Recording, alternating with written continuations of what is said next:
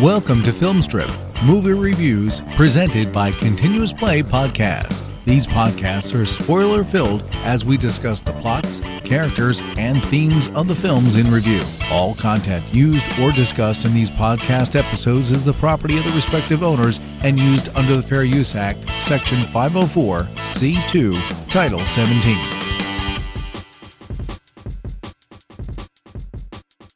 Welcome to Filmstrip. I'm Jay, And I'm Nick. and this is our review of Jaws, starring Roy Scheider, Robert Shaw, Richard Dreyfuss, Murray Hamilton, and Lorraine Gary. Directed by Steven Spielberg, released in 1975 on a budget of $9 million, grossed over 470 million in its box office run. If you do the adjust for inflation number on that, it's over 2 billion and still ranks it in the top 10 of all-time grossing films. It's long since fallen out of that, but uh, for a long time, this was the biggest grossing movie of all time. Well, I should say for two years till Star Wars came around. But this movie really started the summer movie craze, and so we figured what a better way to kick off January uh, than to talk about Jaws. And so, if folks have listened to our other podcasts like Halloween or the Star Wars series, they've heard me say that Jaws is my favorite film, and I lump it in there with the original Halloween and and Star Wars: A New Hope. But this one's always been number one for me. I mean, I grew up watching this. It's the first DVD I ever owned, one of the first VHSs I ever purchased myself. Seen it many, many times and have read the book and everything. So, Nick, what about you though with Jaws? I mean, was this a uh, go-to for you growing up? Um, the first one was not. I, I mean, you got to remember when I, you know, growing up, you know, I was it's kind of the same as you. I mean, DVDs really weren't available, and everything was based upon what you could tape off of HBO or NBC, you know, Saturday night movies. So, um, to me, I kind of grew up with Jaws two. That was kind of my Yeah. go-to movie. I, I remember seeing like bits and pieces of Jaws, the original, throughout my childhood, but I really didn't get a chance to sit down and watch it from beginning to end until I was probably into my probably early 20s, actually. Oh wow. Okay. I, you know, I will say this. I think a lot of the tropes of the Jaws series, most people remember from Jaws 2. Uh, kind of like the way when people think of Rocky, they really think about Rocky 3. You know, if, if you boil it down, uh, and maybe a little Rocky 4, but, you know, the originals were different things. The thing about the Jaws movies to me, man, is that they have always fascinated me as a four part series because I think each one of them is a different genre. Uh, and and we'll talk about those as we get to them. I'm not going to spill all that out right now, but I do think each of them kind of tries to do a a different thing with basically the same idea: a shark attacking people.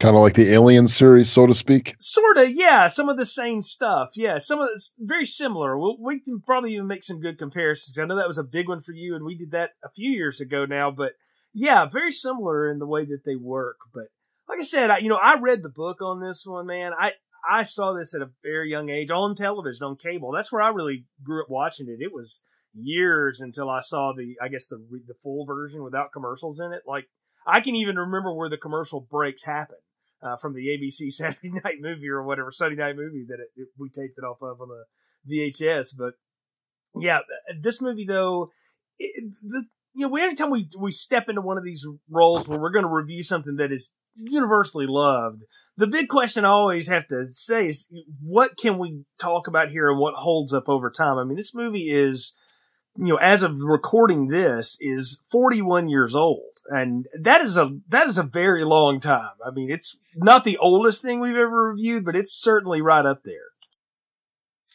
Yeah, in fact, we really don't have anything really to say about this movie that hasn't been said. So, good cast, everybody. you know, I think the thing to do here is to do kind of like what we did with Blade Runners, rather than talking through it bit by bit, is to talk about the characters, what we like about them, what makes it work, talk about the shark and the just the whole premise of it, and then what makes this movie, you know, one of the one of the seminal classics, and it's definitely one of Spielberg's big ones. I mean, when he goes when he goes from this life, he's going to be remembered for a lot of things, and I happen to think on his tombstone are going to be things like Schindler's List is definitely going to be up there for him.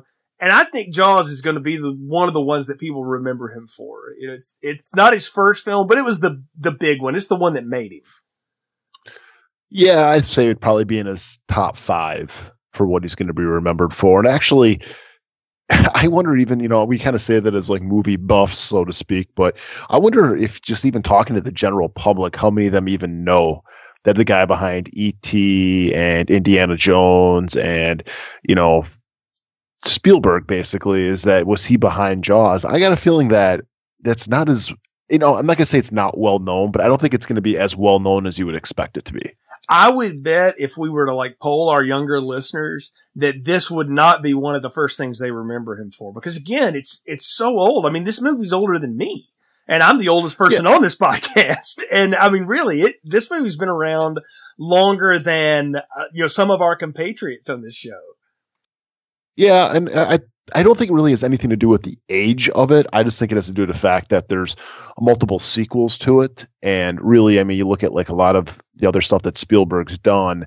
What other ones have really spawned sequels, let alone sequels he was not a part of? I really only right. think of you know, one movie franchise, and that would be Jurassic Park. And, you know, he's been involved with half of them, and I think he was producer on at least the other two. So yeah. I think it's just that this one's kind of transformed into its own thing. And even though it's got lots of Spielberg qualities and, you know, general stuff that you're going to kind of equate to from the director to his films is it's kind of the beginning of it you know kind of that spielbergian yeah. feel where he i don't think it really like you know the movies that i always say like have the most spielbergian feel to it is like movies like et and you know kind of movies like in the 80s, early 90s that kind of have that feeling to them. I mean, even some of his lesser works like Always or, you know, stuff like that still have that Spielbergian feel where I think this was kind of the beginning of it.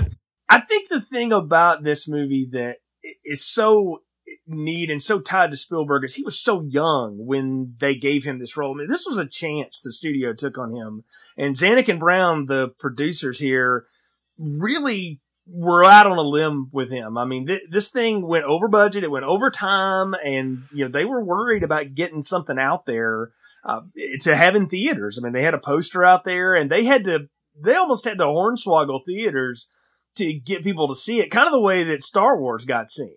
Was that if you wanted to show this other thing, you got to show this thing. And the thing was, is that this movie, the minute the public got a hold of it, it just exploded. I mean, it, what a great idea too. And, and you have to put a lot of that on Peter Benchley, the author. I mean, he's written a lot of books and I've read several of his, his books. I shouldn't say several. I've read like three of them, uh, but I've read a lot of his work and I, I know this haunted him for years because he felt responsible for a lot of shark death uh, that was uh, not necessary. And you know, the old adage now is that there's some films that you can never remake, and Jaws is one that probably you can't anymore because we just know so much more about sharks now. I mean, the, the average Joe public knows more about sharks now than anybody did in 1975. There was no Shark Week.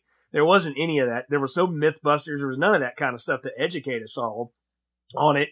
And Benchley just had a, a basic trashy novel idea of what if a, you know, a shark, uh, swam up. He read a story about a shark that got off of a Jersey coast and spent 12 days sort of hanging around the food source and scaring the dickens out of everybody. And he thought, well, what if a great white got out there? What would that be like? And so he cobbled together a little bit of an idea and threw a book out. And have you ever read the book? I mean, it is, it is the trashy beach read that it sells itself as. I've never read it, and you know, bringing up Peter Benchley, it's uh, kind of funny because I know that he wrote Jaws, but even kind of before I kind of realized that, I always kind of knew him for other works and not really great works. I don't think he's a very good author.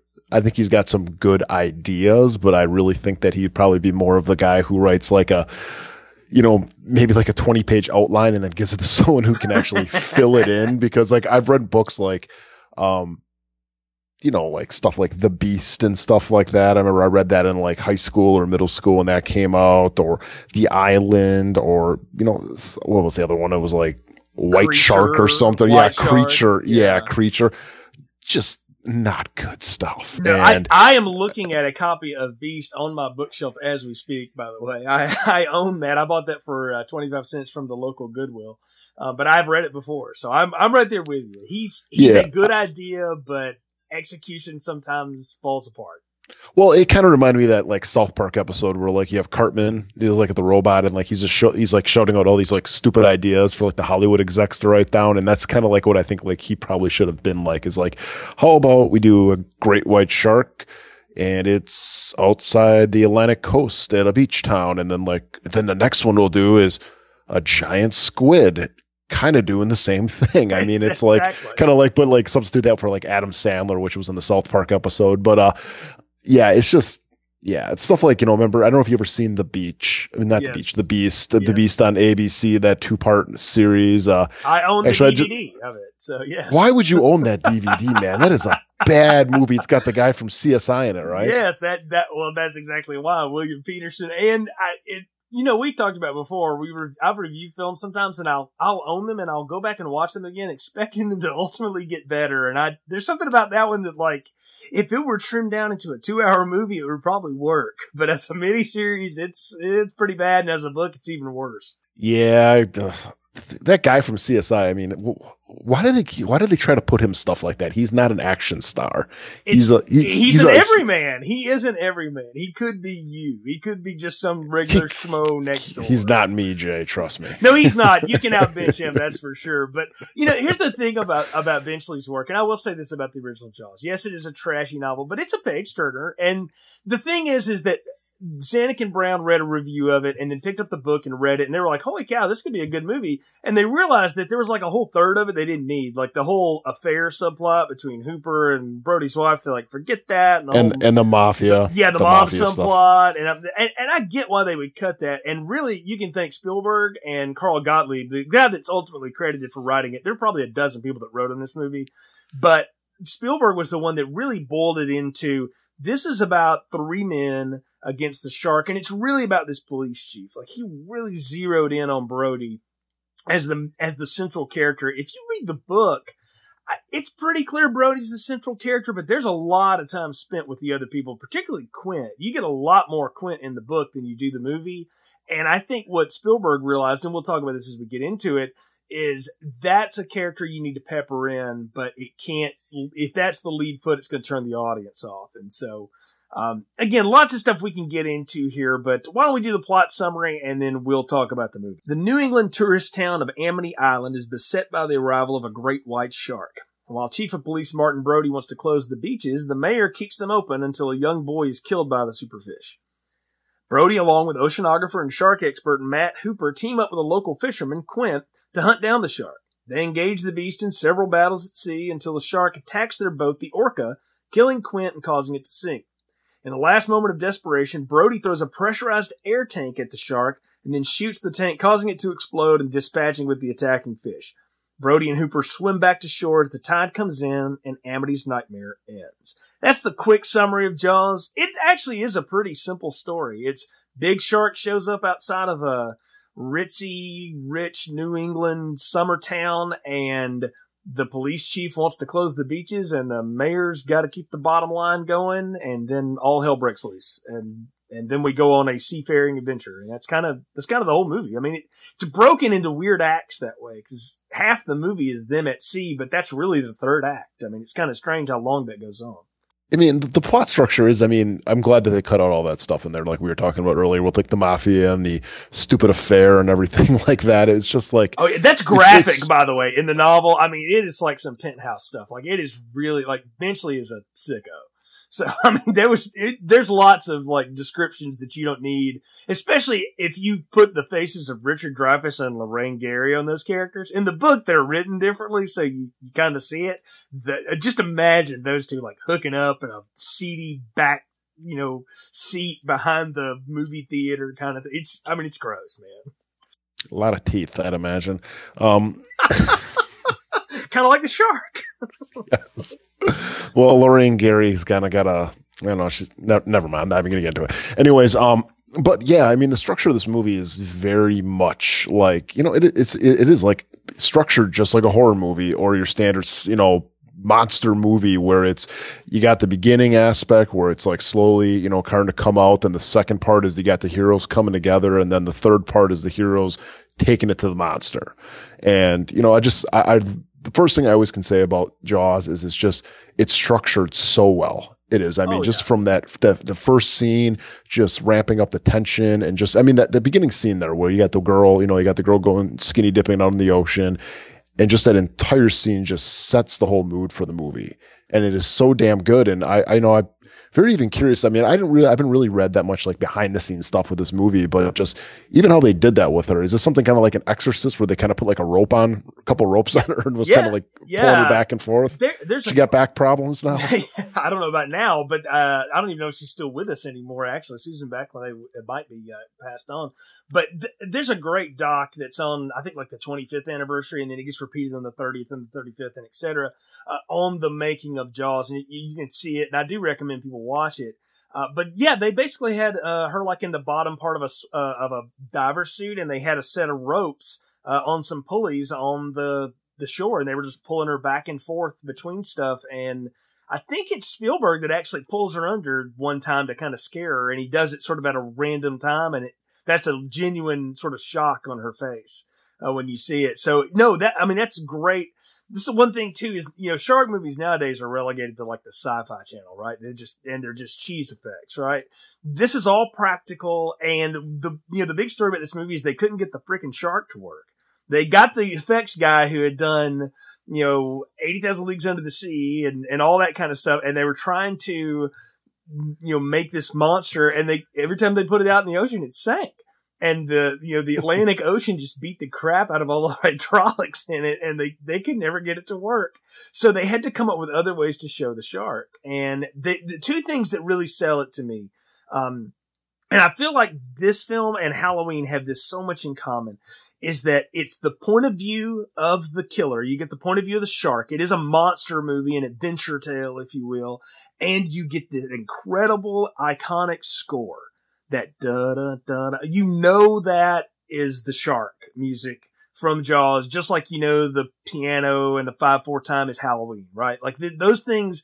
Without those two elements, neither of those movies is scary, nor do they work. But in this scene, particularly with Chrissy, because she's just sort of like you know wading out in the water. There's naked girl, and then all of a sudden you just see this camera drifting up toward her, and you hear that music getting a little bit faster and a little bit faster, and that's the shark going in for the kill. And it's uh man, I, the score in this, uh, along with the visuals, totally sells the tension. And you said it. I mean, it, it really does keep things moving right along. I waste no time getting right into it.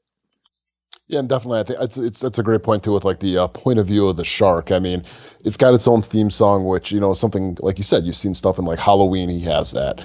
Jason has that. They all have their theme song. They always got the the cue for the audience to let you know that something's coming, and it's such a such a simple thing to do. You figure where you just like you kind of start hitting that note, and what you do is you start getting the audience to really start kind of like you know guessing where it is because you know it's coming. And then you can also play tricks with the audience too with that Yes. with, with with that which i don't think they do too much in this one. I think in the sequels and they kind of start you know fooled you with it. But it's just it's so great. And you know this opening scene i think is one of the god you know it's just one of these quintessential scenes in any movie where you put this on and everybody knows what movie this is from there's no oh, oh que- yeah. and you don't and the thing too is you don't even have to it does and, and what it what it says a lot about though is there's no star the, the stars aren't in the scene and the monster even though it's there it's not there so it just like i said it just speaks of volumes for the scene it's just it's a great way to start off the movie It is, and and you talk about themes introducing the villain. Like think about just a few years later when Star Wars opens, and when it really opens, and the Empire blasts the door open on Leia's ship.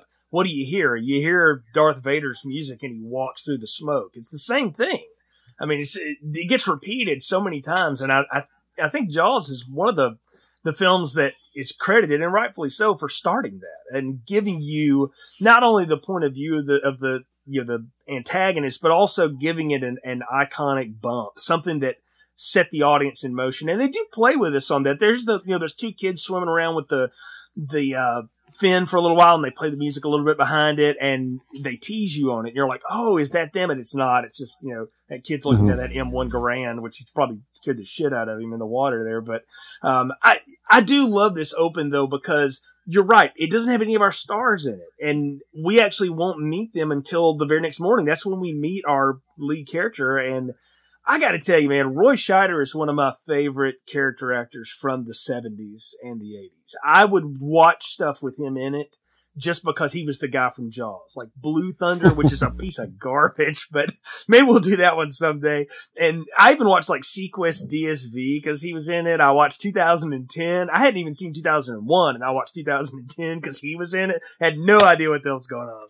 But I would watch Roy Scheider stuff because to me, he was the perfect, what I thought eh, eh, he he looked like a guy that could be a really good police officer and a cop because he didn't look like Arnold Schwarzenegger or Stallone or anybody. He looked like you know some of my dad's friends, just these wiry guys that um, could handle themselves and were resourceful. And I think his performance as this in a lot of ways scared man, eh, middle aged man thrown in this extraordinary situation is really what carries so much of the drama of this movie because he hates the water. He doesn't care about living on the island, but he moved his family there because it was a good paying gig and it was out of the city. And 1970s New York, not exactly a place you want to hang out.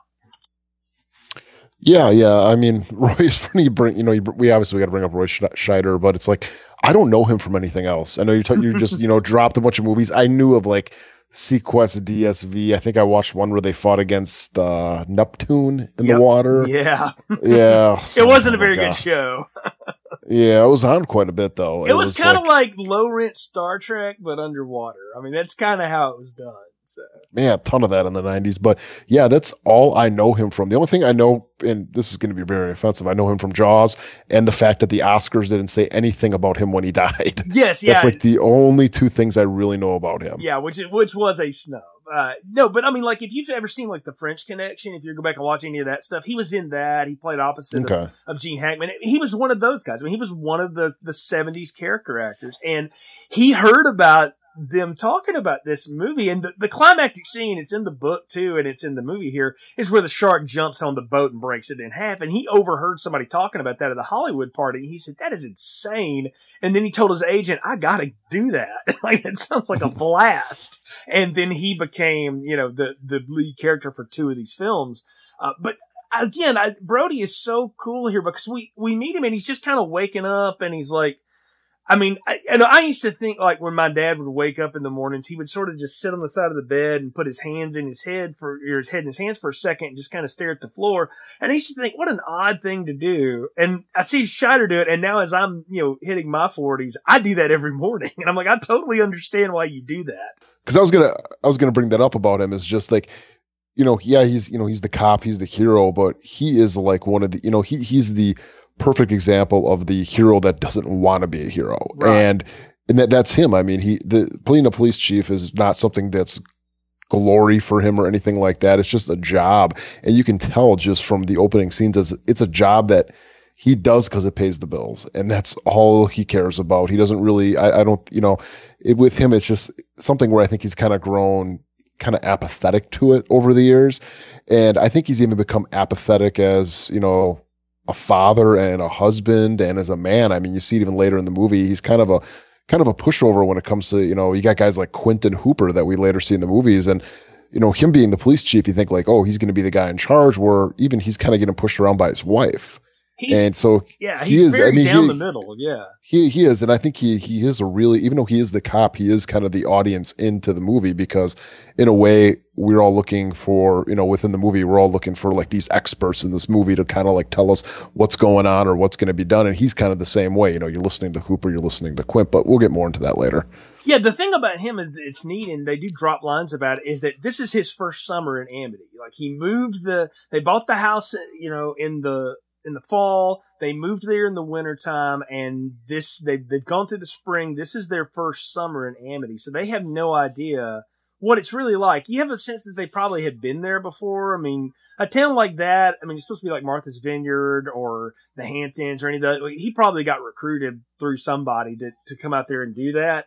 But he had been a cop in New York City and he was used to all that noise and he wakes up and all he hears are like seagulls and you know, I have friends that have lived in big cities their whole life and stuff like that, and then they move to quieter places and they like have no idea how to handle it because the noise isn't right for them. And I love how yeah. sort of just disoriented he is in the mornings. And there's this great scene early on with you know one of his kids is playing outside, he cuts his hand or whatever, and mom is working on it, and they're in the background. Mom and the kid are like washing it off, and you can hear the dialogue but the front shot is Brody on the, the hotline, the police phone, right? Remember when like you had two phone lines at a house, by the way? God, you only have one now.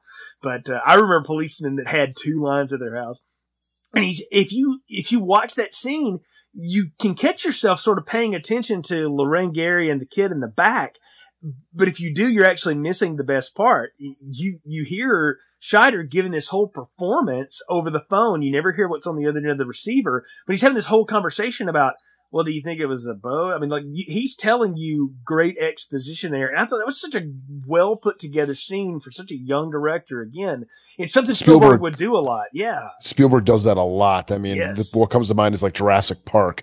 Is yeah. is there scenes like, especially in the beginning of it, where you got four characters, two of which are talking to each other, and you know then the other two are talking to each other and each one's kind of you can you can like kind of come in and out of the conversations on both of them but they're both going on equally at the same time and sometimes it can get a little bit annoying but it's kind of cool like when you especially when you rewatch a lot of these movies to kind of pick a different one and to kind of yeah. like learn something new i mean think of what was it like I forget who it was in Jurassic Park, but anyway, but I, yeah, that's when he did. I think it was also a few times in like the Indiana Jones movies where it's kind of similar items that went on. Well, there's the one specifically in Jurassic Park that I remember is where I think Muldoon and the hunter and Sam Neill are having a conversation, and at the same time Goldblum and Laura Dern and somebody else are having a conversation, and uh, uh, Attenborough, Richard Attenborough over there having a not Richard Attenborough, uh, who's the guy, the who's the old man in Jurassic Park? Just call it the guy who played Santa Claus in Miracle on 34th Street. yeah, and then and then, well, then you have the John Hammond character over there having that same conversation. You're like, so yes, same thing. You're right. And I, you know what? Until you said that, I didn't realize how many times Spielberg does that. But in my head now, I'm like ticking off all these different times when he's had the foreground and the background conversation in the same scene, and you see it here, and it's like, oh, the genesis of it, and it's it's neat though. It's it's such a good scene because again, it introduces you to Brody, and you kind of get that he's a little in over his head. Like he's trying to get down to where the the whole thing goes down, right? And so he gets yeah. he gets to the beach and he you know he finds he's talking to the guy and his deputy finds the remains and he's like, "Holy cow, this is a mess."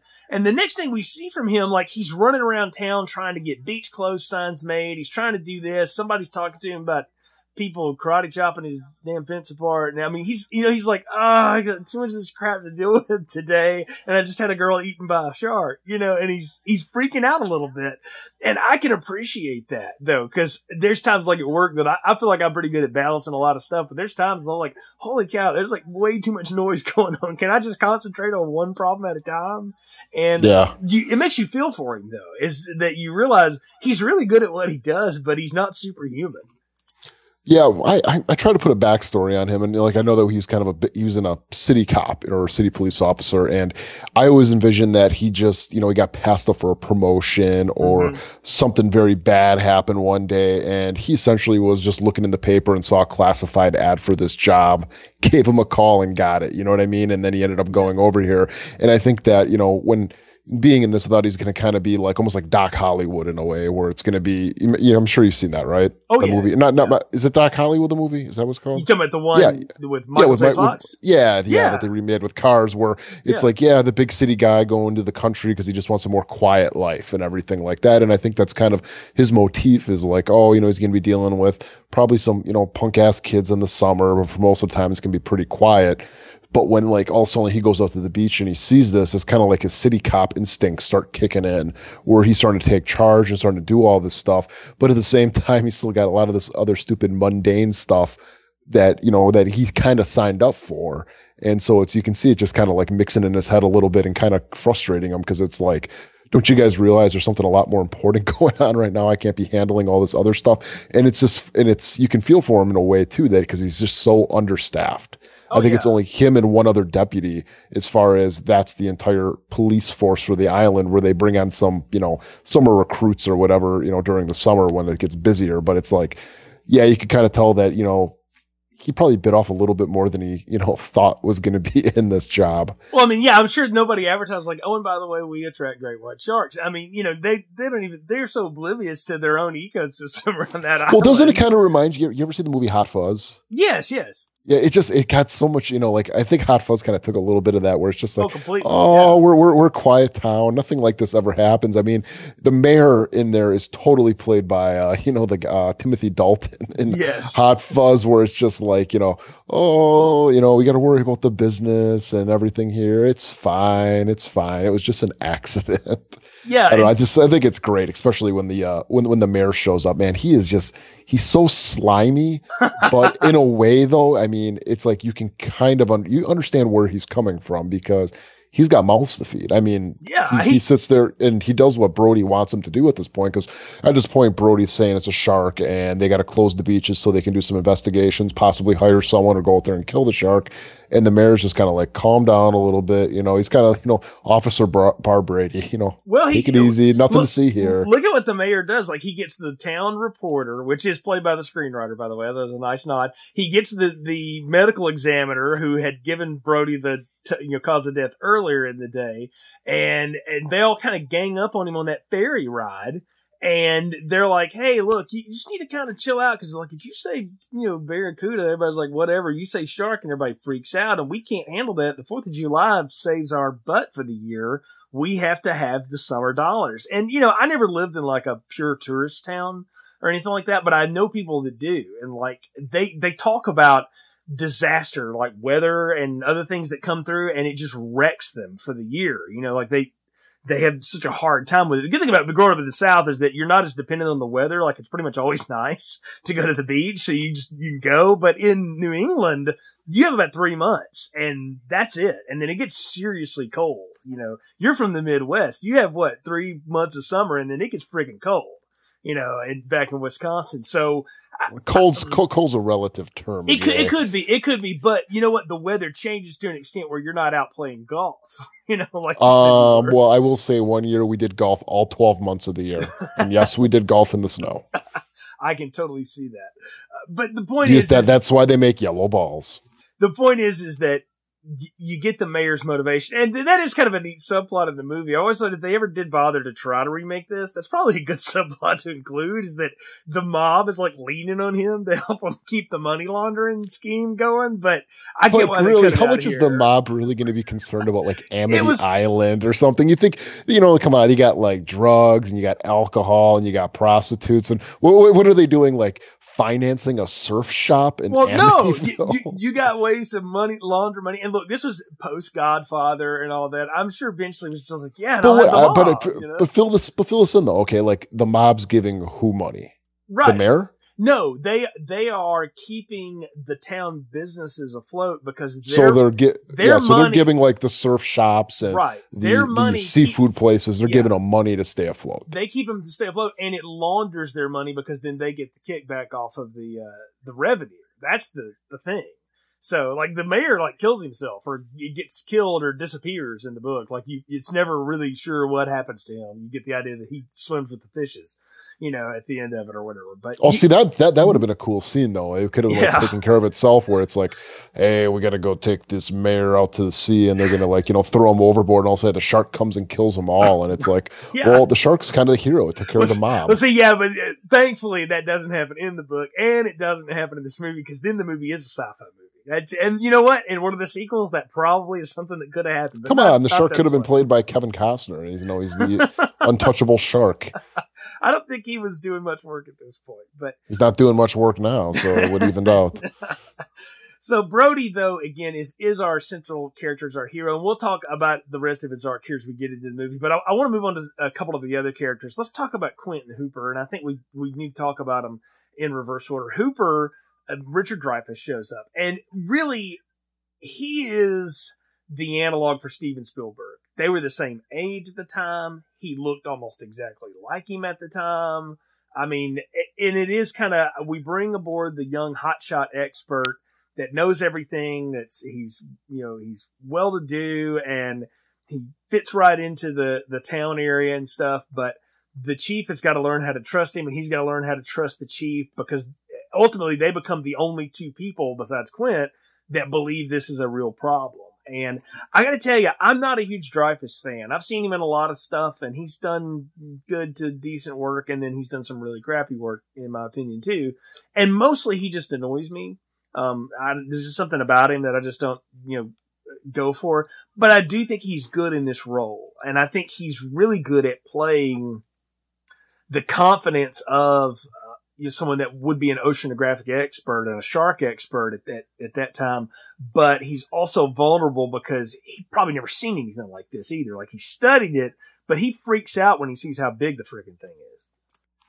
Oh, he definitely does, and I I really like that the way I guess you could you know give credit to the, the novel that it was that they put these two characters that are similar in their intel, you know, being intelligent, but also in such different ways. I mean, you got the college white collar guy, and then you got the hard working blue collar guy, and they're both, you know, experts in their fields, but completely butt heads the entire time, just the way it is in the real world. I mean, you always got like these seasoned vets, and then you got this college kid that comes in, and it's like, you know, the college kid kind of sees a seasoned vet as like, oh, you're stuck in your ways. You don't know all this new stuff. Where the old guy's just like, yeah, you know anything. All you know is book stuff. You don't know real world shit. So I think it's just it's great with having Hooper and Quint here, and just you know Quint directly here is.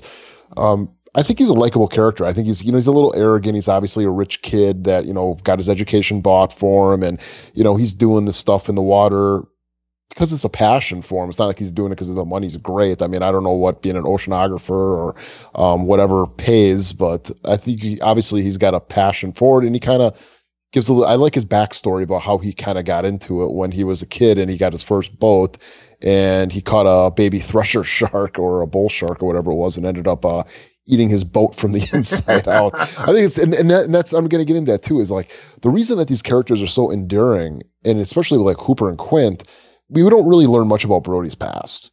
And I think that's fine because he's supposed to be kind of our surrogate when he's there. But like Hooper and Quint is they got great little stories that they tell throughout.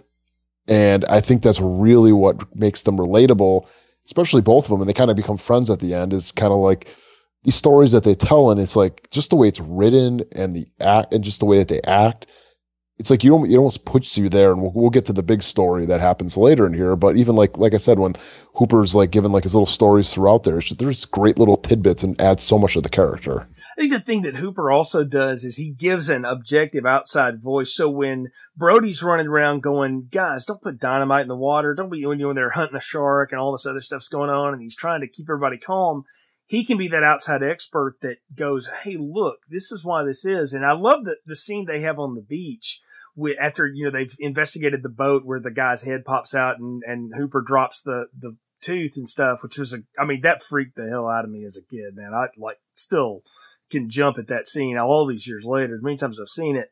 And, um, especially the way Dreyfuss plays it. Uh, but on the beach when they're talking with the mayor the next day and they're both going at him, Brody's like just real emotional and trying to, you know, uh, you know, really win him over. And Hooper's trying to be real logical until he gets really pissed off. And he's, he's the perfect quintessential, like really smart young guy. As there's just becomes a point when he just gets done and he just starts freaking out of the mayor and he's like, it's going to bite you in the ass and all this stuff. And I love that scene because again, it, you get that great character by Murray Hamilton, another great character actor who is a, such a used car salesman as the as the mayor, and he's standing out there in that seersucker suit, and he just laughs at them both. He's like, "Yeah, you'd love to prove that, getting the National Geographic," and Hooper just laughs because he's like, "This guy's a friggin' moron." Yeah, it just it, it shows his green. It shows how green he you know Hooper is. Though. Yeah. you know he's smart, but it's like stuff like that can get to him. Yeah. And I you know we kind of skipped over it, but like one of my favorite scenes in this entire movie, and it's not what you think, you know, one of the scenes you think would be my favorite is when they put a the, the mother uh, okay in the movie eventually a, a, the one of the boys is a boy is killed. And they end up putting a bounty on the shark's head. Right. and like everybody who has a boat or buddy has a boat or has a fishing rod is out looking for the shark. And this is when we first get to meet hooper is when he's walking around the, the bay. And you know, he's asking people, you know, where, you know, Brody is or where this is at. And they're kind of making fun of him about it. They're like, yeah, why don't you go walk about 15 feet that way, you know, pointing towards the ocean. And I just like it when he goes over by uh, Brody and he's like, yeah, you know, those guys over there, they're not going to make it back alive. yeah, I know. Yeah, he, and he, it's just like stuff like that that I think Yeah. is just so awesome, so funny. And then also another scene too that we kind of skipped over is the guys with the roast. yes, I, I love yes. that scene where they're on Oh, the pier. And then they throw the roast. My God, my wife would kill me, man. That was a big freaking roast, dude. dude, I was sitting there, at, my wife and I were going like, "How much meat is that?" That had to be the huge friggin' family. Like we were you trying go, to think what that would cost just to get. yeah, you go out. You go out today. You go out to like your, you know, Publix or whatever it is. You know, wherever you have down by you, and you go buy a big cut of meat like that. That's over a hundred dollars. Oh, easy, easily. Yeah, the- easily. That's probably about a hundred fifty dollar roast right good there. good I mean, thing that- about working at an ag school that's got a big meat lab is you can get a good deal on that kind of stuff. But yeah, that's still at least a 60 70 dollar piece of meat. You know, yeah, that, that's like the size of like your average fifth grader. I mean, yeah, it's it's small kid, and you know, again though, that's a great scene because again, the shark isn't working, so they can't show the friggin' shark. They can't even get the fin to work, so they're like, you know what? We'll have him tear the pier down. And then you'll hear the turn of it. And that's so sinister because these two guys are in the water like, well, shit, now what do we do? And then the pier comes back to them. And it's like, oh, no, that's a problem. And you see these Yeah, two fat guys just swimming. And I'm like, yeah. But that, again, it builds that great tension. And it's a scene where nothing happens except a roast gets eaten. But it, it's a great tension building scene. And it happens, again, it happens just in the middle of like, there's nothing happening. We don't have a random kill to have here. But we've had the, the boy killed. So we need something else. And this is the Yep. next thing. And so, yeah. Well, I'm thinking too. I mean, okay, you know, let's might as well get to it. What the shark looks like. The shark is, you know, it lo- doesn't look good. Okay. No, it doesn't And look I like a think- and- shark. It doesn't look No, at it- all like what a great white shark looks like. No, it doesn't. It looks like something that you know, like I said, a fifth grader would draw. But uh, it's the you know the pier on the top of the water and later the barrels. Those alone are more scary than ever showing what the shark would look like. And I don't care if it was done today and they could have a realistic shark, you know, something like in the shallows. Right. it's it's it, you're i'm sitting there and it's again it's your mind's more your mind can bring something a lot more scary than what the scene can show you and like even like the stuff with like the pier you know the you know the pier's kind of going back to there and everything and i'm just like envisioning it's like pitch black water you got this you know almost a you know 25 foot shark and where the hell is it and how is it swimming around there? It's like thoughts like that are going through my head and i'm just like that's a hell of a lot more scary than actually seeing that shark jump up out of the pier and scare those guys or grab one of them and bring them down. I'm just like the thoughts like that going through my head are just a hell of a lot more scary than anything. And i think the fact that the shark didn't work is probably the greatest aspect to this movie is because in a lot of you, you see this a lot of times with you know directors who you know back when they did their earlier works and how those earlier works were better than their newer stuff is that they had to use their imaginations they had to come up with solutions to be able to get around these problems and that's where you get a lot of artistic merit in things like this so it's like you know look at something like Jurassic Park he shows that damn dinosaur right away Yeah. and it's like I, I have no doubt that if Spielberg would have made Jaws in the mid '90s, we'd be seeing that shark all the time. Oh, and look, if if you make the book into a movie the way it's done, you you know everything you need to know about the shark immediately. I mean, it describes. Isn't there? it, Isn't know? there like a part in the book where it's actually like from the perspective of the shark, like you like know what it's thinking, or am I thinking Uh, of something Th- else? I think you're thinking about something else, but there there is. I mean, you get a third uh, person point of view of the the great leviathan fish swims this way. I mean, it describes everything you want to know about that fish in the book. And the thing is, the other thing too, and it was genius. They got the the two people that went down to Australia who were the um, basically the shark photographers, and they shot incredible looking footage of, of sharks. And the way they mix that in with the very few shots of the fake shark, I mean, if you really like eyeglass it, you go, that's not even the same fish. And none of these fish look alike, but because the way they're put together, it, it works. Again, the music works, the tension builds, it's all that. Because the thing is, and what Spielberg realizes is that if this movie is about the shark, then it's just going to be another B movie remake from the 1950s and 60s. And he wasn't interested in doing that. He was interested in the drama that this caused to the people, and particularly these three guys. And it's time to get to the third one now, and that's Quint, who's nothing more than an analog for Captain Ahab from Moby Dick. All right, I mean, th- clearly that's all he is, and that's how he dies in the book, and that's that's one of the big differences. The end of the book and the movie are vastly different, but the characters are almost exactly the same. And the list of actors that they offered that role to who turned it down, Sterling Hayden and Lee Marvin and just, I mean, just all these action, gritty old men. You know, John Wayne wasn't around at the time, but those kind of guys.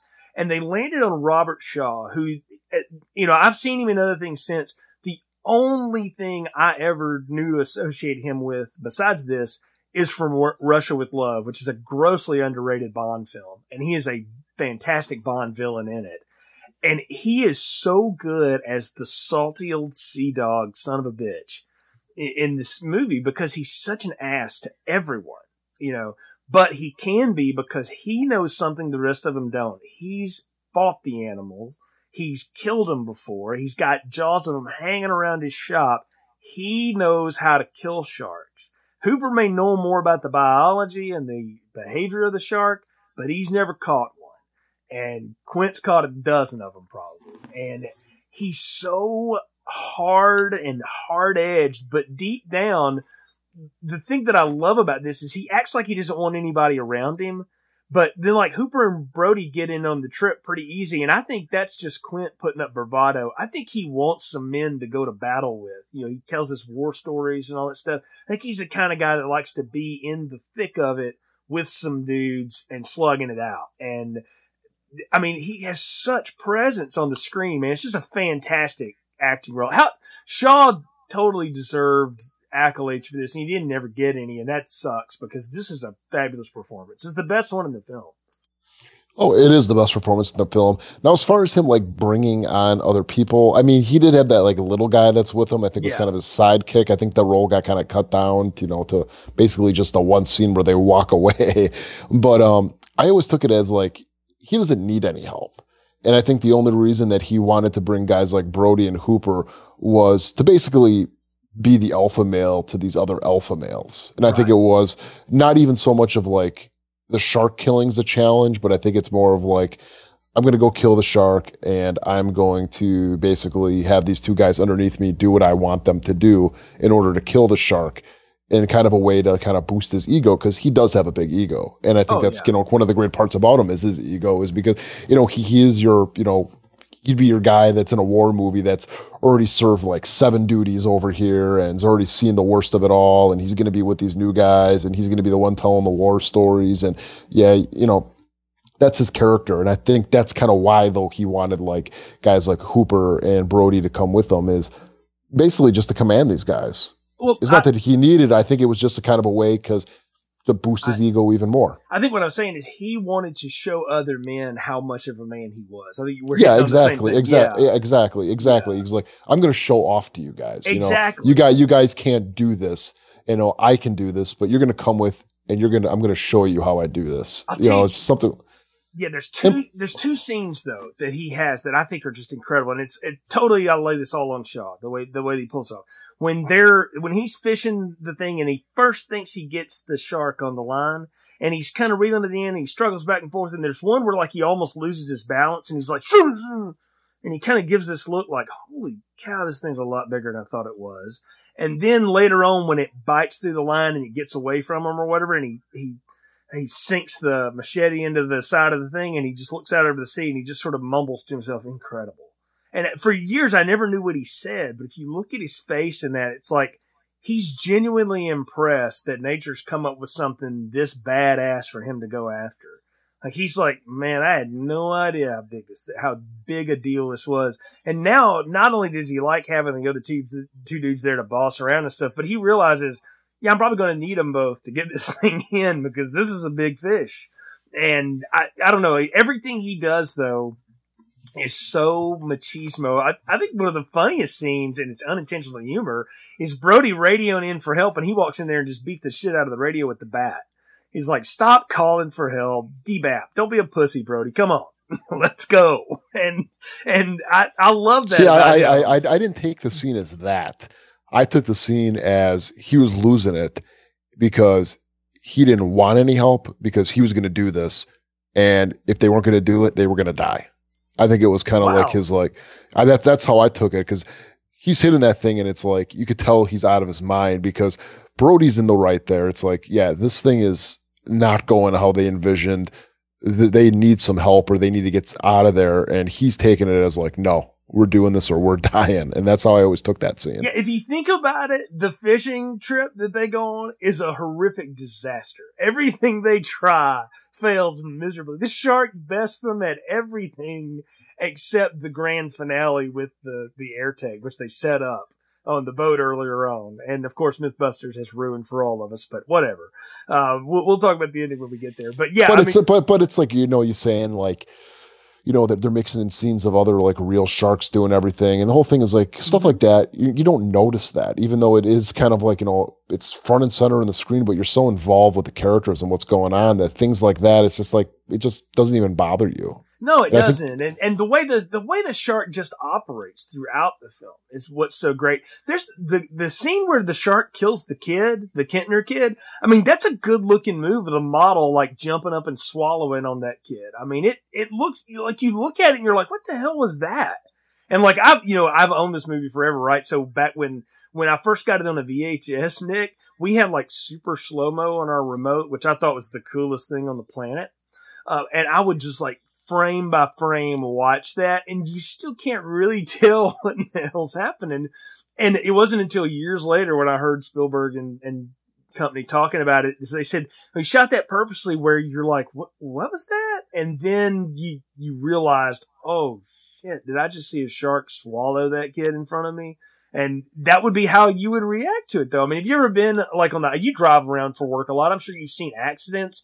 And when you first see them, it's like surreal. saw, saw one today Wow. yeah. saw saw an 18 wheeler that the guy was definitely dead. He was on the oh, side Oh, of a cliff man. and he crashed it in. There's nothing left of his cap, and I, I've seen it happen firsthand. And it is like that. I mean, it is like where, and that that's why I think that's film this this scene is so perfect. And again, I again it was because the shark didn't work that they had to do it like this.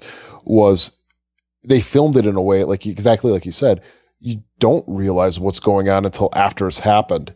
And that's when you get the pullback. You know, you get that Hitchcock pullback with Brody Yeah. and it's just like as soon as that hits you're like that's what happened and then they kind of do like a little bit more of a close up you see that fountain of blood coming up and i tell you like that scene right there is like one of the most still is like one of the most freakiest scenes i've ever seen in a movie because it is so horrific. Because one it's a kid.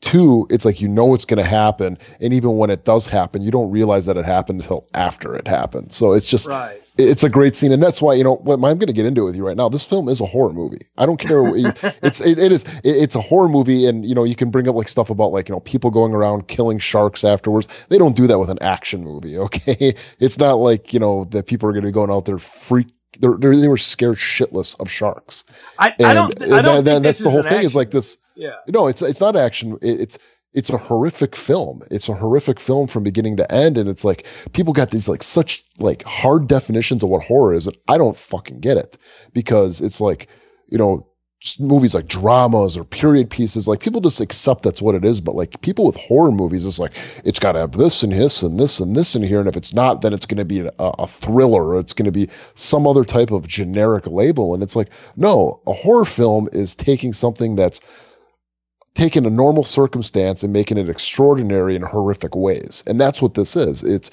you're going to the beach and what's out there is a 25 foot killing machine. That's fucking scary.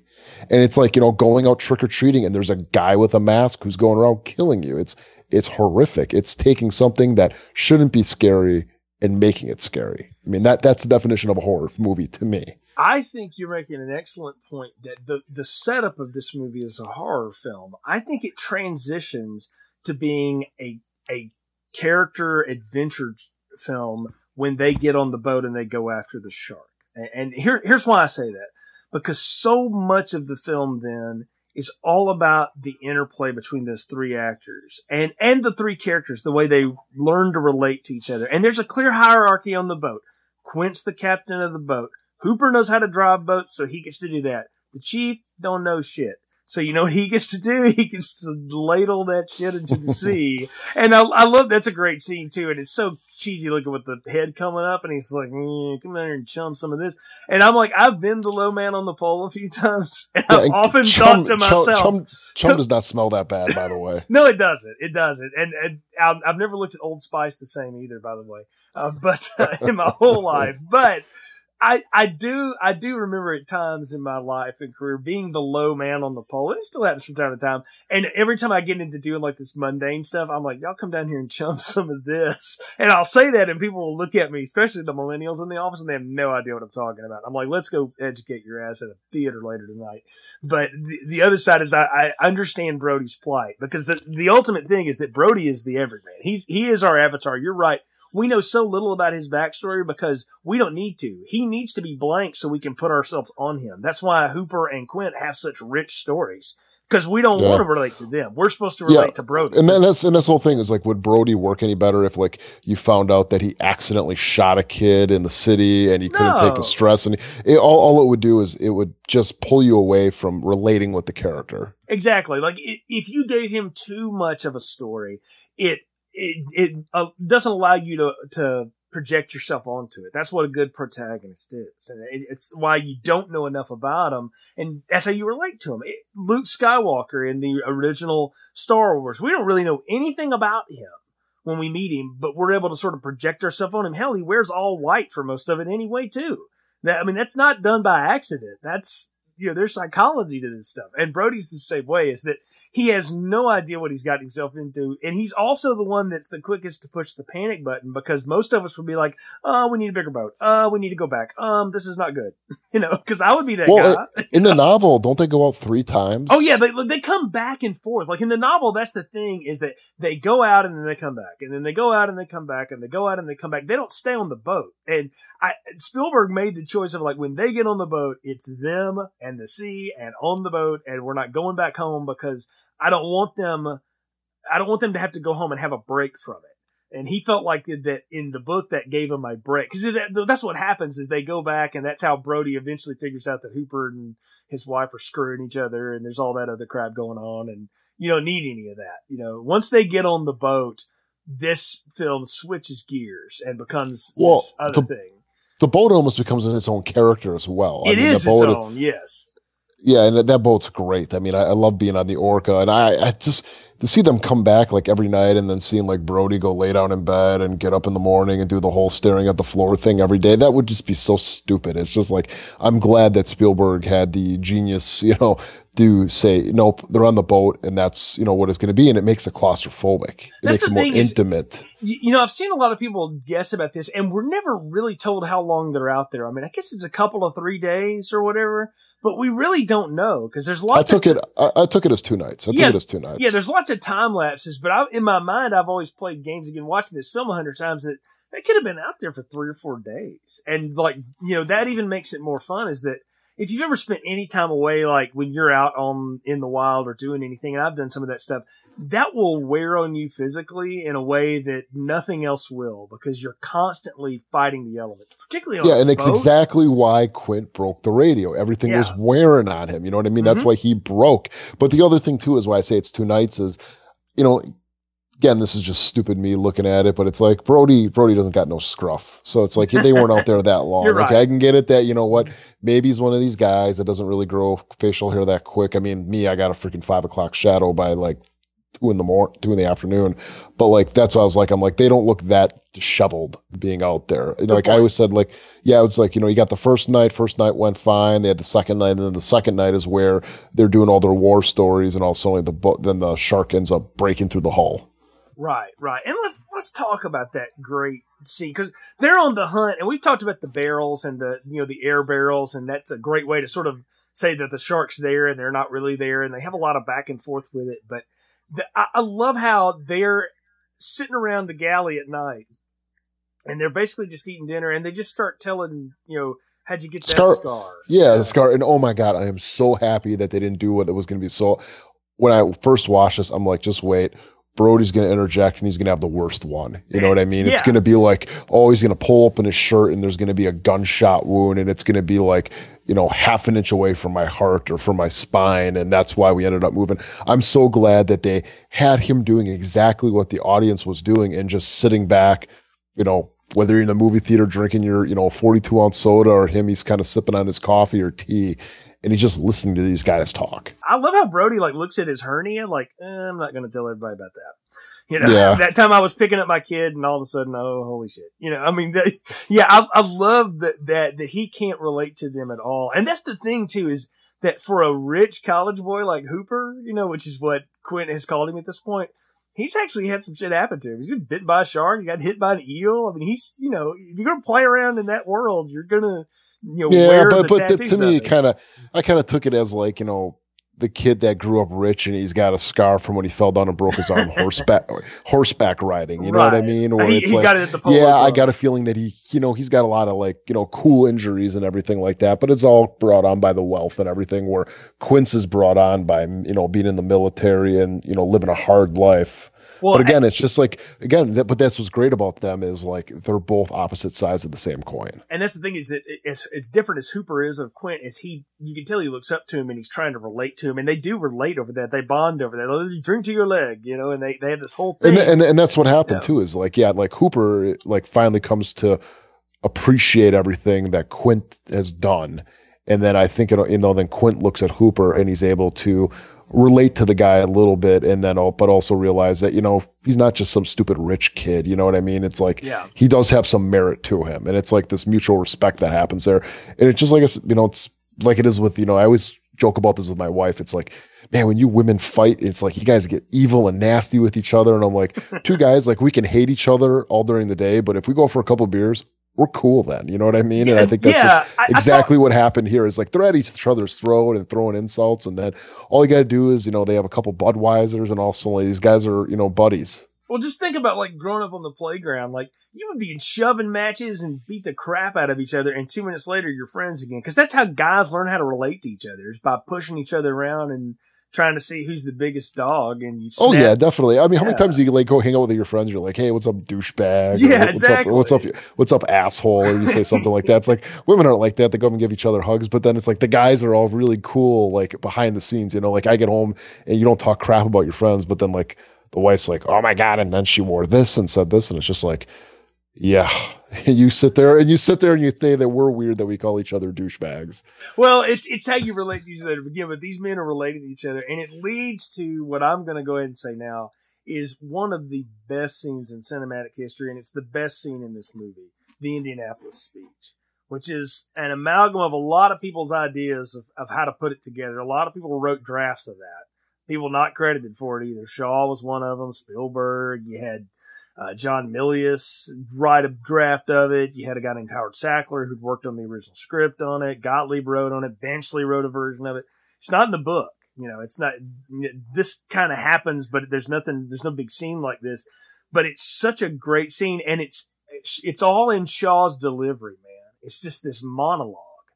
And it's nothing but a slow pull on on him and just that slow build of that music and that creaking of the wood and the water and in the break in his voice when he cracks and he almost starts to cry thinking about it. And I'm like, I mean, this is just, I mean, if you've ever listened to particularly men that served in World War II ever tell you about some of the things they saw and what they did and all that. And I mean, it will just, it, you talk about a horror scene. This is one of the most horrific things in the film. He talks about a boatload of people that all get picked off by a bunch of sharks because they've been doing a mission that's so secret nobody even knew to miss them for a week. And I'm, I'm like, how crazy is that, right? That that happened and it's, and it's historic. And the fact that he walked out of it and it, gives you a complete understanding of that's exactly why Quint is the man that he is. He don't wear a life jacket. He doesn't give half a damn about anything because he's seen death in ways that none of us will ever understand you know, and that's why he's so so grizzled and hard. And it, it makes you really appreciate him. And it's what makes his death so tragic later too is that he survived all of that and you know he's going to die at the hands of a shark which is you know poetic justice in a lot of ways but just such a yeah. great scene. It's it's not even what he says but it's how he says it. Yeah. And it's it's kind of like anytime that you know if you if you if you're talking to someone and you're telling them a real personal story about you kind of the three different emotions that you go through when you tell the story. I mean originally you know you start off you're kind of jokey a little bit about it but then it kind of slowly turns serious. And then at the end it's almost like you kind of got the look in the eye or the feeling like i can't believe i just told them that. And that's exactly what you get from Quint, where he tells a story, and of course he ends with it. And he goes, you know, we delivered the bomb, and it's just kind of his way of just like stopping what he was saying and just to get to you know what I mean, just to, you know what I mean, where it's Yeah. just like he tells a story and then he ends on something else, and that's his way of kind of being like diverting attention back away from what he was to you know Well, what he, you get. You kind you, you you get what I'm saying. he though, ends right? on that cynical note that that is just in everything that he says. He just drips cynicism with everything he says, and Yeah. he ends on the well, we did our job and delivered the bomb, so I guess it was worth it. It's kind of what he's saying. He's like, was it? I don't know, not for me to say, but well, think about it this way though. He he had a tattoo of it, and he bothered to have it removed. It's like he didn't even want to think about it, and the fact that Hooper noticed the the bare patch of skin he's like, well, you know, what's that thing? Or and Brody's the one that notices it, and and then they get in, you know, get into the story, and you hear like he wanted to distance himself from that so much that he went through the trouble of it. And having a tattoo removed back in those days was basically you burned it off of yourself with chemicals. I mean, it was a pretty rough way of doing it. He probably did it with a friggin' sander, you know, is, is the way it was done. I mean, that, my dad always told me, he said, you know, I knew guys like that, that that's how they remove tattoos. They didn't remember they got sanders after themselves. I was like, holy cow, you know, but that'll do it, you know, and Quint's the kind of guy that probably would have pulled something like that off.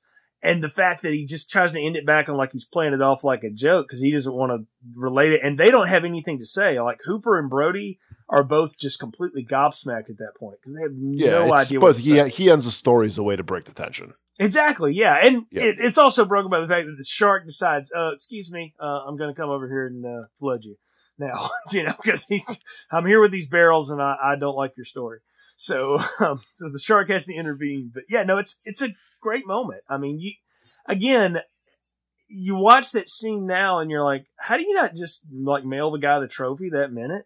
I mean, were there that many great performances besides his in the, that the Academy noticed that year? Because I've seen a lot of films from 1975, and I don't know that I ever saw one with a a more harrowing story than that one.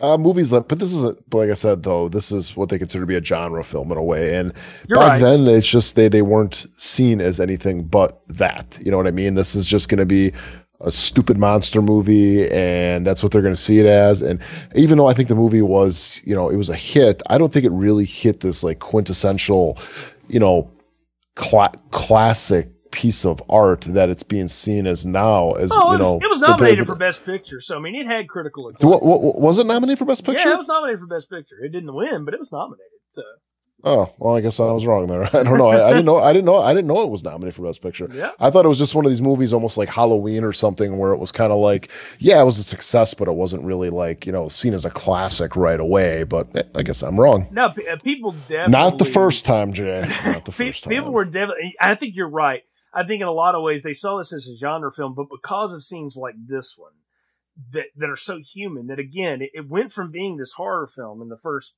first half, like you talked about, to now it's this uh, character study and and how men face their biggest fears and things like that. What you realize is that Hooper's fear is not being taken seriously. That's that's what because he looks like he's privileged. So he tries to fight against that privilege. And Brody just wants to survive and go back home. He doesn't even want to be on the damn water. You know, that's that's his thing. And Quint is always chasing the memory of the Indianapolis crash. And the fact that I mean, clearly it made him hate sharks. Is his whole you know thing was he hated sharks because of this.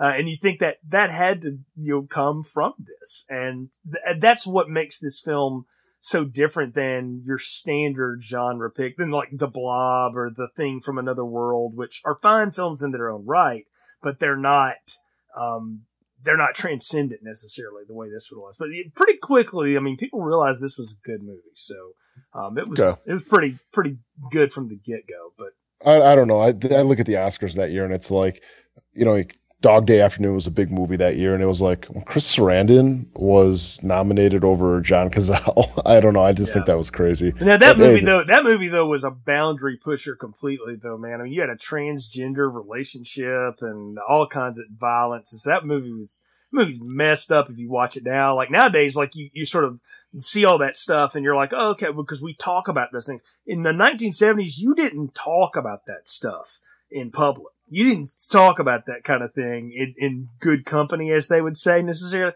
That's what made that kind of movie, you know, it, what it is. And so, Oh, um, them that that movie and Shampoo, those were pushing the boundaries. yeah, but it was nominated for Best Picture, and then it won Oscars for editing and sound and music. A lot of people will tell you Verna Fields built this movie with Spielberg in the editing booth. That they really found the movie in the editing and, and cutting through a lot of film. And that's what Spielberg's always said. You know, there's some cut scenes and stuff. And if you want to watch them, you go right ahead. But uh, what you see is the very best of everything we had, and like up yeah. to the last. I, I, think I think I think a lot of stuff they cut out though was just special effects stuff that wouldn't work. I mean, you got, you got the scene in the pond where right. the shark comes and attacks. And originally that was a lot more graphic. It was the, and you can actually watch a deleted scene on YouTube where yeah, yeah. the shark, you know, gets the guy of the boat and he's dragging him around the water. And then they actually, he grabs onto that kid, uh, Brody's older son, and they're both getting dragged. And I think it's like they intended it to be that the guy saved the son's life or something because the shark was going for both of them. And yeah, yeah it's just, a lot of stuff like what, that was cut, and for good reason, though. And what Spielberg said is that he just had a really bloody, gory scene with the Kintner kill, the, the kid, and he didn't want to have another one. He was like, "We've done that now. If we do that twice, it's like now we're now we're now we are just doing something cheap and exploitative, and that's not really what he wanted to do. Because after that, I mean, the violence in the film decreases drastically after that moment. I mean, there's just almost none.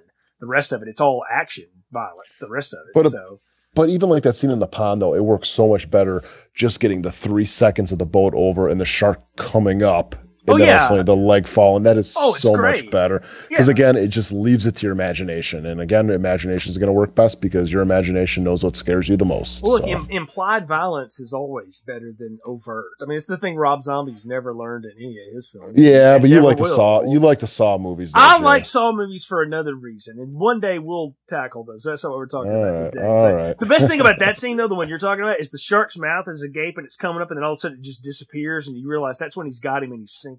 And it's like, ooh, that's just, I mean, that's, again, it's the kind of thing that I wouldn't know what to do if I saw something like that, but it just freaks me out. But we need to talk really about the last big scenes in the film here because the boat gets disabled because it gets waterlogged. And so Hooper comes up with this idea of, you know, let me get my shot, Quint. So he puts his shark cage together. We get a little montage and he's going to try to stick the shark. He's going to try to poison it. And in the book and in the original script, this was Hooper's death he was supposed to go down when the shark hits that cage and takes him out.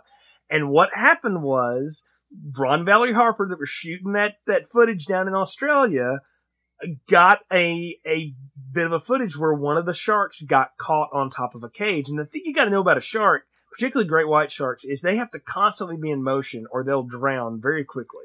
And eh, if, if they don't have water running over their gills all the time, they'll die. And that's why they completely spaz and freak out if you try to stop one of them. Because that's, no, I, I have to keep moving. And they caught one doing that. And I mean, it absolutely destroyed the cage it was in. And they were like, this is awesome. And they realized they didn't have their mannequin in the cage. And they're like, shit, what are we gonna do? So they realize that, well, okay, we'll give him an out. We'll let, we'll let Hooper. And this is what's so weird about the end of the movie is Hooper slinks away after that and he just kind of hangs out on the bottom for about 10 minutes. And I'm like, where the hell did you go, man? Did you go get a sandwich? you know, I mean, he just disappeared from the movie. So it all, it, for a long time, I mislabeled that as Hooper's such a coward, man. He gets his big shot and he, he thinks out, you know, but that really, I would be, do, I would be hiding behind Coral too. I'd be like, no, I'm, I'm done. I'm done. That didn't, that didn't yeah. go too well. That's, but, but you talk about, man, great, great footage again of that shark tearing that cage to pieces. And it's, it's amazing looking. And of course, when they reel up what's left of it, Quint and Brody are like, oh crap, you know? and, uh, yeah, it's, it is great. It's, uh, the thing I think I think even with like shark shark cages too is what people don't realize is shark cages ain't gonna save you from crap. You know what I mean? No. If you're if you're in a water with a great white shark and that thing wants to get into that cage, it's gonna get into that cage. It's almost like an illusion of safety. It's actually the shark cage is used for other reasons more than just protecting you from the shark. It's more of a yeah, but it's just it's one actually, of those things where it's actually an attractant for the shark. The electromagnetic vibe off of it'll bring them near you. That's how you get a good picture. Yeah. That's yeah. really there. Yeah, but yeah, the whole thing though with sharks is sharks minus Jaws here or Bruce or whatever you want to call them. Sharks don't like people. You know what No, I mean? they don't. They don't. They don't want to eat people, and that's when you're in a shark cage and it sees you completely. They're not going to attack you because they know they don't have no desire to eat you. Well, they don't know what you are. See, you got to think. You got to remember about a shark too. Shark doesn't have any hands. Its hand is its mouth. So the only thing it knows how to do is to clamp on. And if if that is food, then good. And if not, I'm gonna spit that out. Sometimes that's a bad proposition for you, you know. And sometimes they're like, "Eh, that'll do," you know. Like you know, you may not like uh, Vienna sausages in a can, but sometimes that'll do. And so that's that's a shark, but it's an animal. It doesn't think. It doesn't have a motive. All right. And that's the thing about this one is we never really get that it's got any motive other than there's food and it's just hanging around where the food is. But I, but I have to ask though. I mean, if they went with their initial thing though, where Hooper gets killed by the shark, which I'm assuming the shark would have ate him, yeah, um, then he would had to have a motive because you think he'd be full after eating Hooper. Well, no, he wants some more. what what actually happens is he basically gets bitten in half. Like he he uh, Hooper tries to to punch him with that um bang stick and misses him, and the shark just clamps down on him, and that's the last thing Hooper sees is the shark's jaws coming down on it, and it basically bites his head off. And so it's it's like, well, uh, I didn't know what that was. And so, because the shark doesn't eat Quint in the book, it, Quint it, it attacks the boat and Quint stabs it with another harpoon. He doesn't shoot the harpoons; he throws them in the in the book, uh, like you would in a, a you know whaling Captain Ahab kind of thing. And Quint's foot gets tied up in the rope, and so he the shark goes down and drowns Quint because he's just tied up behind him. And it starts swimming up after Brody, but it's got so much crap hanging off of it, including Quint, that it drowns the shark like stops about three feet in front of Brody and just hangs there and just sort of drowns and turns over on its side in front of him because it can't support all the barrels that are on it and all that other crap. It succumbs Wow, to its that's incredibly lame. well, that's what Spielberg thought. He was like, I, uh, we can't do that. That's so anticlimactic. What can we do? And so they came up with this whole thing about, okay, compressed air. Well, that could possibly be explosive, right? Maybe. And that's all they needed to hear. He's like, fine, we'll shoot it. And I mean, that's a, I'm going to tell you, man, it's a great scene. We got to talk about Quint's death though before we get into Brody's big scene. That shark hopping up on the back of that, that boat. Now, yes, it looks incredibly lame and fake, but for the time and just trying to put yourself in the mindset, if you saw that in a theater, that would have freaked you the hell out, man. Seeing something like that happen, because that was the scene in the book that everyone in Hollywood was like, there's no way on earth you're ever going to be able to make that. One, you'll never get a real shark to do it. And if you did, no actor, you know, is ever going to be near it in the shot, so it won't look like anything. And you'll never get a fake one to look like it can sink a boat. And by George, they figured out a way to make it look like it sank the boat. It's pretty amazing. yeah, I. It's still kind of funny looking. I mean, they, oh, they- oh, the best they- thing now is the little meme where somebody's put googly eyes on the shark. That's hilarious. No, I'm just thinking about when it actually like jumps up and comes on the bottom, comes on the bow of the ship. It's it's funny, but you know, for what, the money that they had and everything that they had, they did. They you know second to none as far as w- what they did. But it still looks funny, and as Michael J. Fox said in Back to the Future 2, the shark still looks fake. it, So- it does, but you know what a what a crazy moment there because they start slipping down and Quint grabs a hold of Brody's hand and their gloves. If you've ever had on those kind of gloves, and I've been in that situation, the gloves are too wet and he slips out, and that look on Quint's face, like oh shit. Like But I'm just thinking, I'm thinking the entire time though. I'm like, just keep on kicking him in the nose. You you you could stay away. You could stay you, thought, away. you thought, and I mean, what, but what a great scene because Quint is stabbing the thing with his machete, and he's just like, I ain't going out like that. And yeah, you are. And I mean, he just chomps him in half. And I, I remember seeing that. I mean, again, I saw this movie when I was a kid. I mean, like a little kid, and I was sitting there going like, wow, really? I mean, I, it blew my mind. And it's still one of those moments when you see it, it's just like, oh, oh, that's bad. That's real bad. You know, because now you think Hooper's dead or at least incapacitated. Quint's dead. Brody's screwed.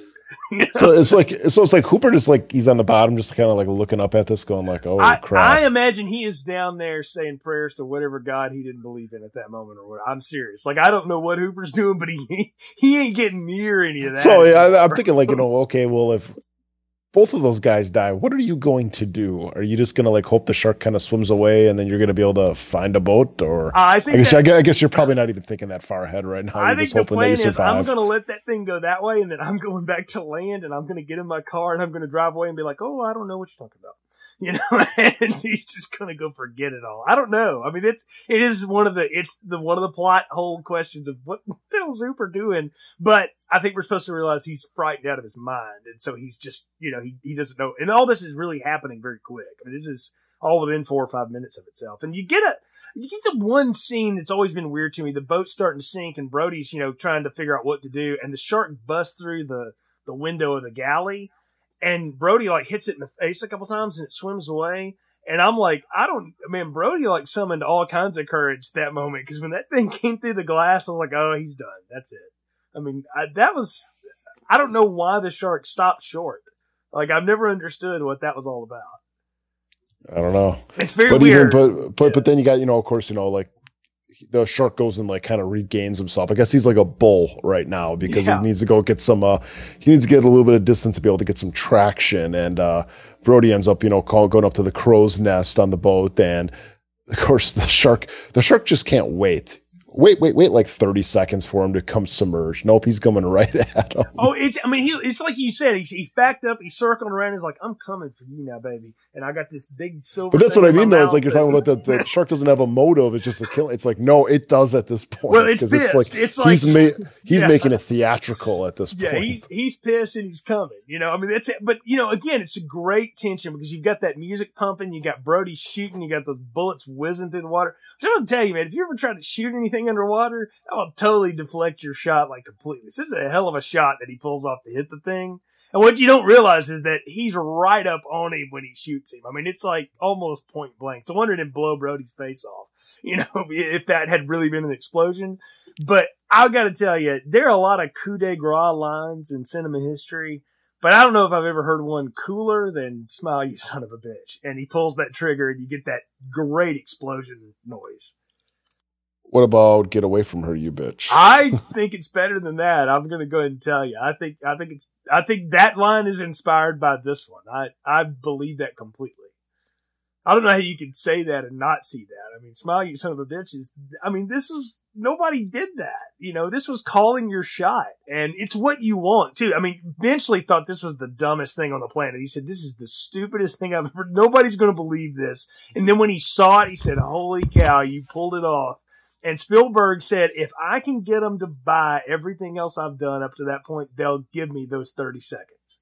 And he was right. If you're invested in the film and, and I oh, it's it's almost exactly like Aliens, where it's like you know she's climbing up through the vacuum of space, and it's like, yeah, it's like it's the last thirty seconds. You just got to give the movie it because there's really no other way out. Yeah, I mean, I guess I, I guess they could have had something where maybe he had reserve gas tanks or something on the boat, and he put them in the shark's mouth and ended up doing like a gasoline fire. that, that would have been a little, little, wicked elaborate there to try to get into that. It was it was elaborate enough that they shot an air tank, you know, and he didn't. Well, what about like Hooper like popping up at the right second with like his like injection thing and going like, "Oop, gotcha." Yeah, yeah, that was yeah. Again, anticlimactic though. I think Hooper probably was on the bottom and he saw that explosion and was like, oh, I hope that's the shark. And th- what I love though, man, with that you, much blood, it would have to be the shark. Yeah. Well, what I love is you get the scene of the shark headless now sinking to the bottom and I, and that you know that sort of rolling over and and if you've seen Spielberg's Duel, it's the, sort of the same thing when the truck runs. A spoiler alert: the truck runs off the, the cliff at the end.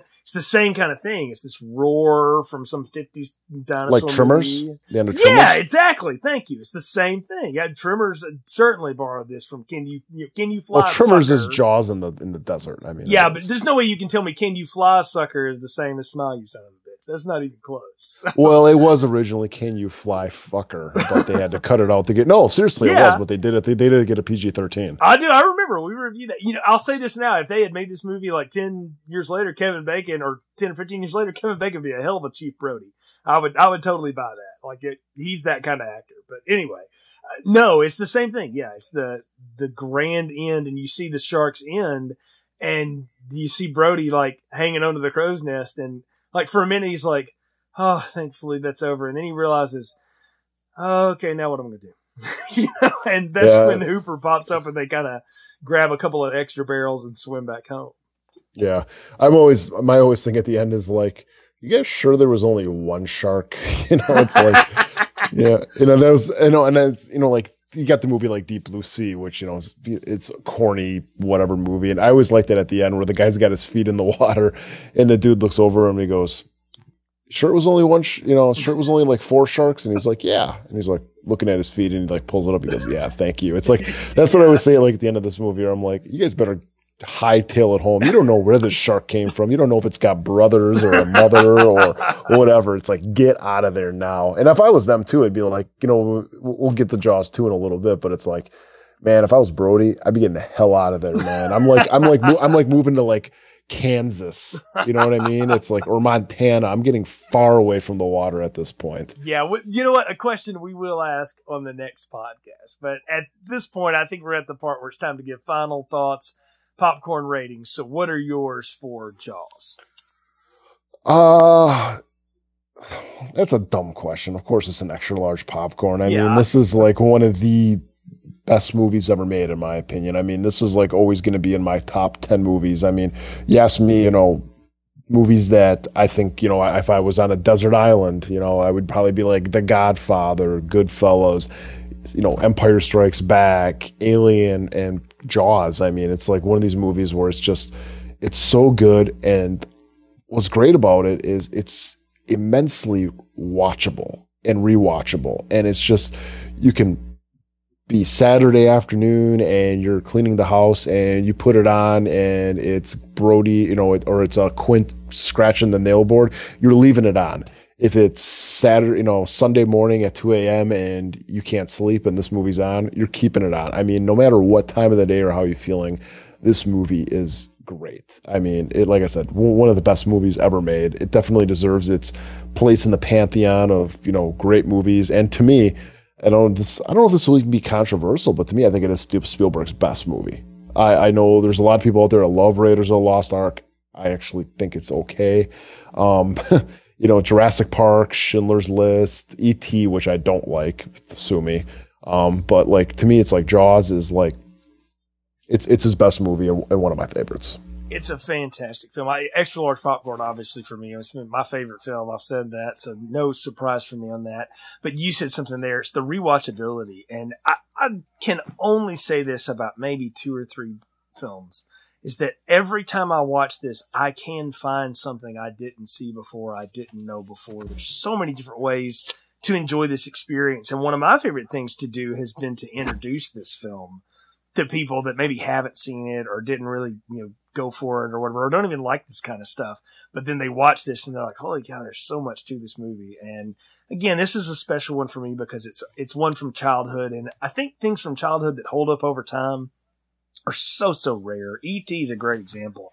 I watched that again last year, and it was boring. It's not that great. I don't like ET, but yeah. uh, but I'll, but I'll even get into it. It's like you know I, I, brought up earlier that this movie was something I didn't actually sit down and fully watch until I was in my 20s, mm-hmm. and a lot of times movies were that people put really highly are based upon nostalgia. Yeah. And, you know, where it's like, well, if you watch it nowadays, you know, well, it wouldn't be as good. Or if you watched it later in life and not when you were eight years old or 10 years old, it wouldn't be as good. No, no, not, that's not the case of this movie. I mean, I've even watched it with my son. I mean, we, me and my son had a really cool experience where at the YMCA got to wash us in a pool. I mean, it's a very, very cool mm-hmm. movie. And I, I've, yeah. Uh, so to me, it's just like it, it just transcends even that nostalgia va- value. I mean, like I said, it's like The Godfather, where it's just it's that damn good. Oh, it's a Memorial Day thing for me that I watch this movie sometime that weekend every every year because I just sort of associate this with that time of year. It's really more of a Fourth of July movie, but but I always kind of put it in in that time of year because that's kickoff of summer for me. And like this year, even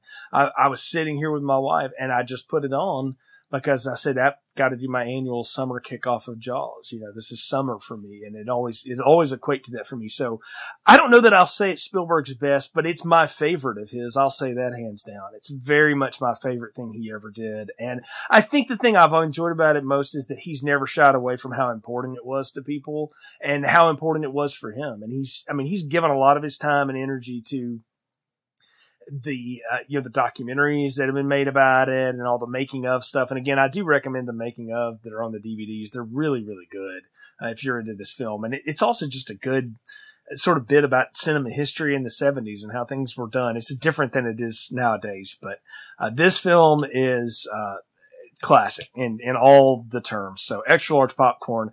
I'm really interested to go back to these sequels now, though, Nick, because like I said, I think these are the, this series is it, it's a different genre every time around, and I really am looking forward to Jaws 2 because it, it's always been one of my favorite sequels. Like when people ask me a good sequel, I'll say, well, you know, it's hard to ever find one that's as good as the original, but like Halloween 2 and Jaws 2 have always been my go-tos for part twos that I felt like held up. And so, uh, we'll, we'll, we'll talk about that, uh, next yeah, time. I, I, don't know, man. I, you know, my thoughts on Halloween too. So yeah, I, yeah. uh, so, well, but I'm, but I am the guy. I'll remind people, I'm the guy that told you Friday the Thirteenth Part Two was better than Part One because I think it is. So, oh, I, I believe that because I think the first one's just a piece of junk.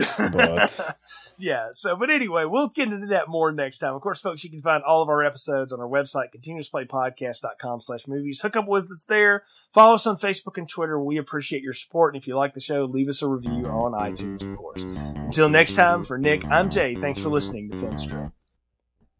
Thank you for listening to Filmstrip. You can find more episodes on our website, continuousplaypodcast.com forward slash movies. Please leave us a positive review on iTunes and link up with us on Facebook. The Filmstrip theme music is produced and performed by Frozen Lake 121.